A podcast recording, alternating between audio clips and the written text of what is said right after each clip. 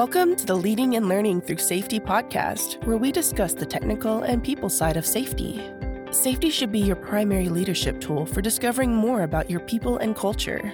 Your host is Dr. Mark French, also known as the Safety Dude.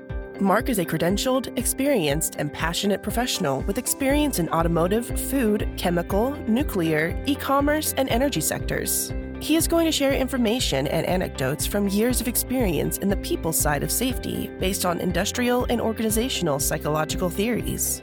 Safety is so much more than a technical skill, it is a motivational need that defines the culture of your organization. Employee safety is a meaningful business practice that makes a direct impact on everyone through direct behavioral engagement.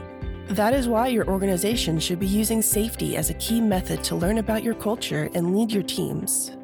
Thanks for joining this episode as we talk through current issues in people management and how they impact our everyday workplace.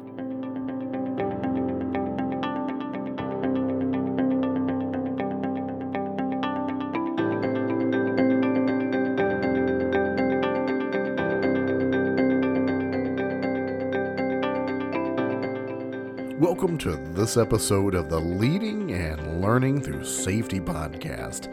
Hi, I'm Mark. I am so happy you've joined me. Got a lot to talk about this week. I came across a really interesting article that demonstrated to me that crossover between HR and safety and how we're all Department of Labor, how we all work together, and I guess in a way justified why I've kind of moved into an HR role in some ways, or why I felt that was a good move, or I. I found it interesting, and so I thought I would share. This one came from uh, the webpage HR Dive, and basically OSHA. If you didn't know this before, OSHA is the key function of a whistleblower. Uh, investigation. So, not only on top of safety, which they have their hands full, if someone is a whistleblower about variety of things and they feel like they've been illegally terminated because of being a whistleblower, or if someone feels that they've reported something that was out of where it should be, and then they were fired because of that rightful availability to say something, uh, federal OSHA gets involved in the whistleblower investigations and can ultimately handle those penalties. And in this case, this one came from ExxonMobil.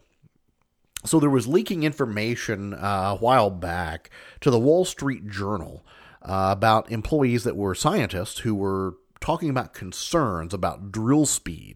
And Wall Street Journal brought it up that things were wrong, and the the Exxon Mobil group then fired two scientists for that. The initial article was a couple of years ago, so it does take time for these whistleblower claims to be investigated, to be evaluated, to be looked at. So the initial uh, 2020 article from the Wall Street Journal basically it, it required the Securities and Exchange Commission to open a probe into it. And the probe followed a whistleblower complaint that they had overvalued their oil and gas assets. And this is uh, something about the integrity.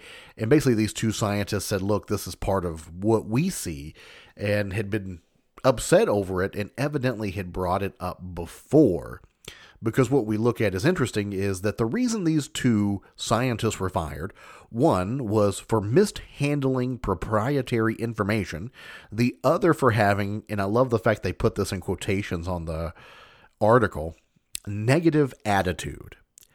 And then they were terminated for those two things, which ultimately you look at when you think about someone who is a whistleblower they probably do have somewhat of a negative attitude toward whatever is happening because they've probably brought up the problem a few times.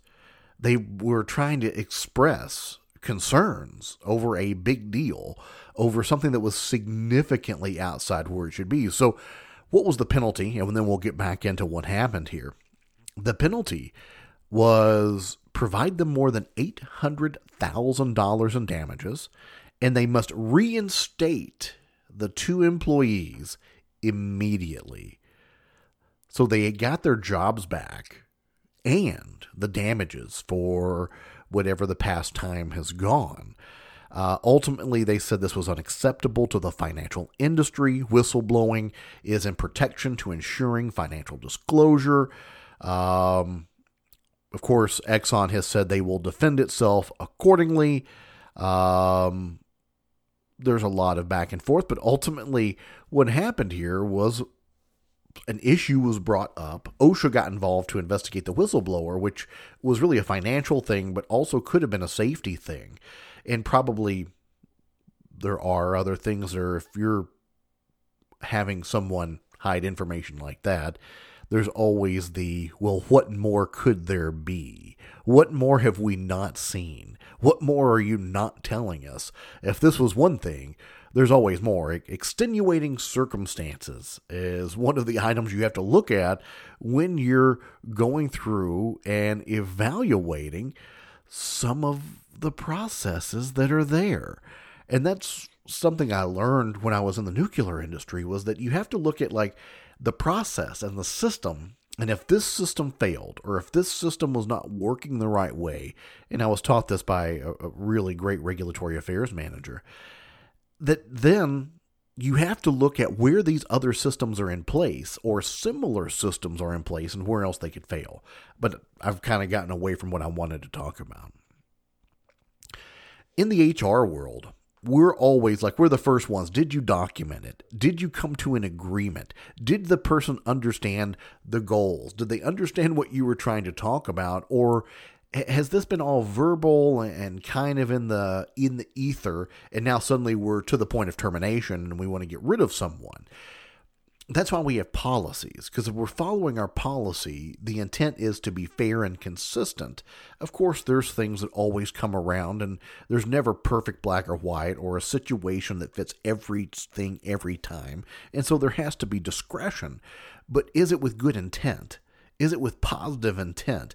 And so you look at someone who mishandled information, which means feeding it to the Wall Street Journal whistleblower, or negative attitude because wow, you guys have told me not to talk about this, and I know it's bad. and I just think of that as what kind of closed communication, what kind of pressure is there. And we've seen that time and time again. Uh, the Theranos trials and the book that was written in the Wall Street Journal investigation went with that really is key in my mind about how they would use a lot of legal pressure to assure no one made a whistleblower claim and to make sure that no one talked about the negatives. And it was scary, really scaring people into keeping quiet. And so we see something similar where people are fired for talking about the concerns and the real issues that are in place.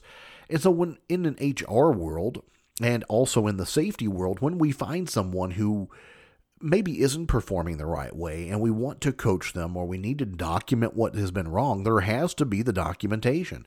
There has to be a clear path that we're not just punishing because of a situation.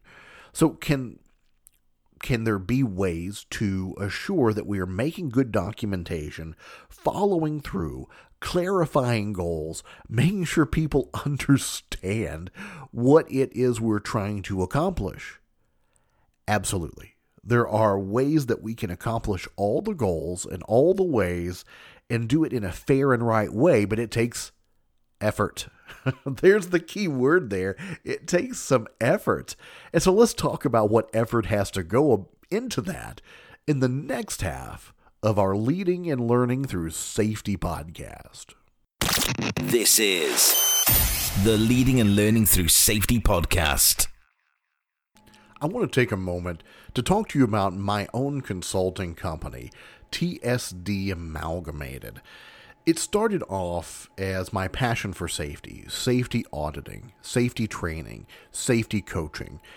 And I developed into more, realizing that safety is about leadership and leadership is about safety. If you want engagement, it's about leadership, it's about safety.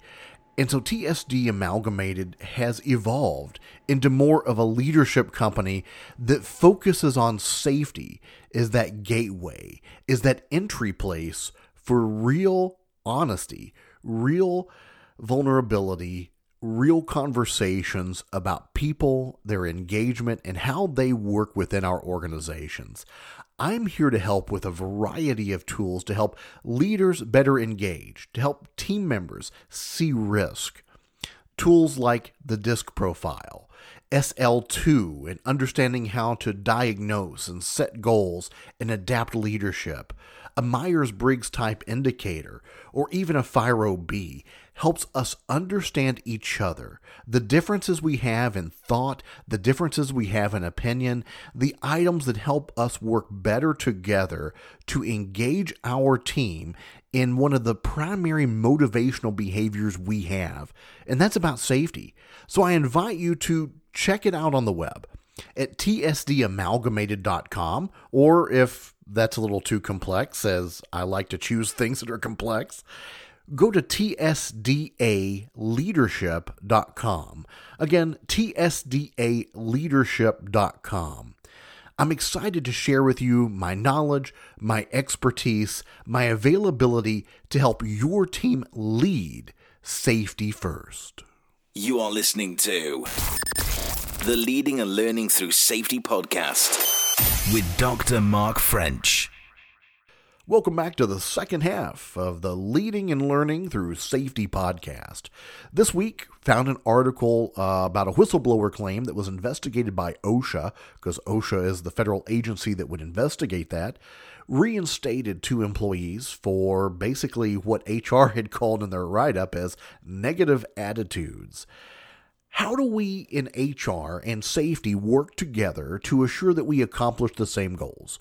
And it really comes down to did we train our supervision and our leadership to do it the right way? Are they empowered to do it the right way? There are those that want to give everyone every opportunity. There are those who want to give no one an opportunity. There's somewhere in the middle. And that's where we play that delicate balance that everybody loves so much of saying, hey, why don't we document that? Or why don't we find a better way to talk about that? I'm going to use uh, one of my favorite models, and I am one of those that really appreciate the SL2 model from Blanchard. And it starts off with diagnosing if someone understands the goal or task. And that also goes with a coaching, because a coaching has a goal or task that we want to accomplish to bring person from whatever level they're performing at, either from a, a competence, a commitment, a behavior, an attitude, we want to bring them from one point up to an acceptable level. And that means setting a goal, setting something that we want them to accomplish in that conversation. And the first part of that diagnosing is understanding if we're on the same page. Do we have an agreement? Is it collaborative? Now, that word gets misconstrued a lot of times. If someone commits a safety violation, let's leave, let's say for instance, um, sometimes lockout tagout is terminable immediately. That's written into your policy. But let's say it's something more minor, but still serious. It's something we want to talk about in safety. And the person has to fix that. They cannot continue to work unsafely. There's still a collaborative approach to it, and basically, do they understand what it is? It's not that we're going to give up during that collaboration we're going to give up our safety policy and say, "Oh, well, you're right. You can you can kind of skip on that occasionally." No, and that's the same thing with a negotiation. Uh, you don't have to say yes in a negotiation. It just means we're talking. There's it doesn't mean that we are going to agree. It just means we're willing to talk. Same thing with collaboration. We're collaborating so that you understand the expectation clearly. So I'm using a safety example because for me that's a real world, very clear thing that in a policy we're not going to budge on. We're not going to accept someone to put their own safety at stake. We want to talk about it. Now, one, we want to understand were there other circumstances that led to it. Was there a leader that condoned it? Was you directed to do it? Why did you choose to work unsafe? There's some questions that, from a systems and organizational standpoint, has to be understood. But let's just assume, for the sake of this thought conversation, that the person just acted in a manner that shouldn't be that way, and we want to correct it. Maybe it's they've perpetually don't want to put their seatbelt on when in a fork truck, and we want to coach them up to say if you don't start wearing the seatbelt, you're not going to be a forklift operator any further. So we're giving you that warning and we want you to understand. The goal is that the person goes out after that conversation with a clear expectation of what we want, when we want it, and what will happen if it continues to not change. What we want you to wear your seatbelt. When do we want it? Immediately. No more warnings. If it continues, you will no longer be a fork truck operator for the organization for X period. Do they understand it? Because sometimes in translation, when we're talking, we have a tendency of maybe not being as direct or not getting that feedback that did you understand what it was. Now, the way I said it just now was perfectly fine. But let's say I'm uncomfortable in that conversation, or I'm not well practiced, or I don't feel well supported in the organization, the conversation could be very diluted. Like, hey, you've been doing a really good job out there. I know your rates are good, and, and people have been saying some things about your seatbelt. I don't know if I've ever seen you not wearing it, but you know, the seatbelt has to be worn. There's these safety people that, that make me want you to wear the seatbelt, and um, if you could just start wearing it for me, please. And and you know it could have some consequences if you don't if you don't wear the seatbelt. There, I mean, they might take your license. I, you know, things like that have happened. And but your production really appreciate it. And you know, um, how's the family? I hope hope they're doing all right. I mean, you see where, and I know that's an exaggeration a little bit, but have I sat in on conversations like that? Yeah, I have. And I've probably in my early in my career had conversations like that um, because I didn't practice or I didn't understand or I didn't have a coach or a training to help me do that. It was just go do it, make it happen. It's as an organization, we have to empower our people with the ability to do that coaching, get that clarity. So when these going back to the news story, I am highly suspect, and given that it was overturned, that these people were just fired and they wrote up some basic garbage on some paper and said they're fired. Instead of, if someone really does have a negative attitude, talking to them about why, the expectation of that if you're bringing other people down or if it is like negatively affecting some sort of metric or it's negatively affecting other people, is there a series of coaching with expectations to come from that? And was there collaboration or at least agreement that we understand the path forward? We understand the consequences, we understand what's happening, we understand what has to change, and it is clearly understood by the organization what we want as the organization. And then from the employee standpoint, they understand what they need to change to meet the expectation of the organization. There's been many times, and not many, many, but enough for me to say this, that sometimes what's written on the piece of paper for the write up and what the person understood from the conversation before they read the piece of paper is different. And then when they read the piece of paper, they go, that's not what we talked about. And it has to be re explained. That's uncomfortable too.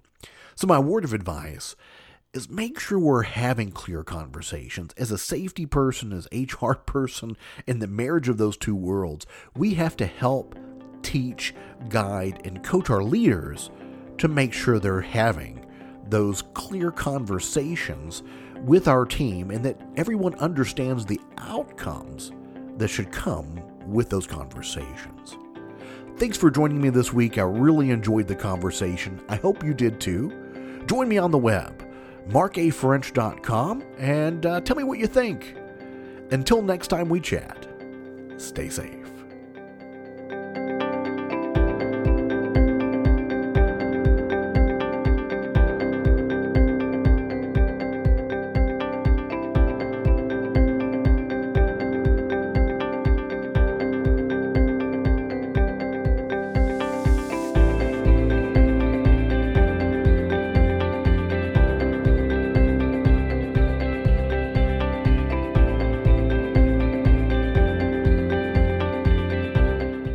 Thanks for listening to the Leading and Learning Through Safety podcast. Join the online conversation at www.markafrench.com.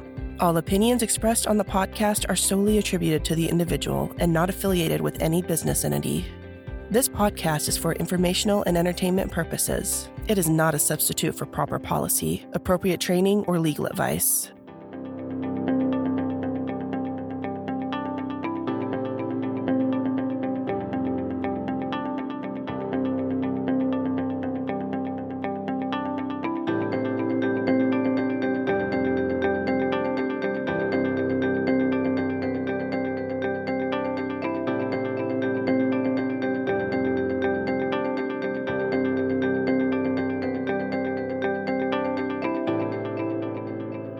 Has been the Leading and Learning Through Safety podcast.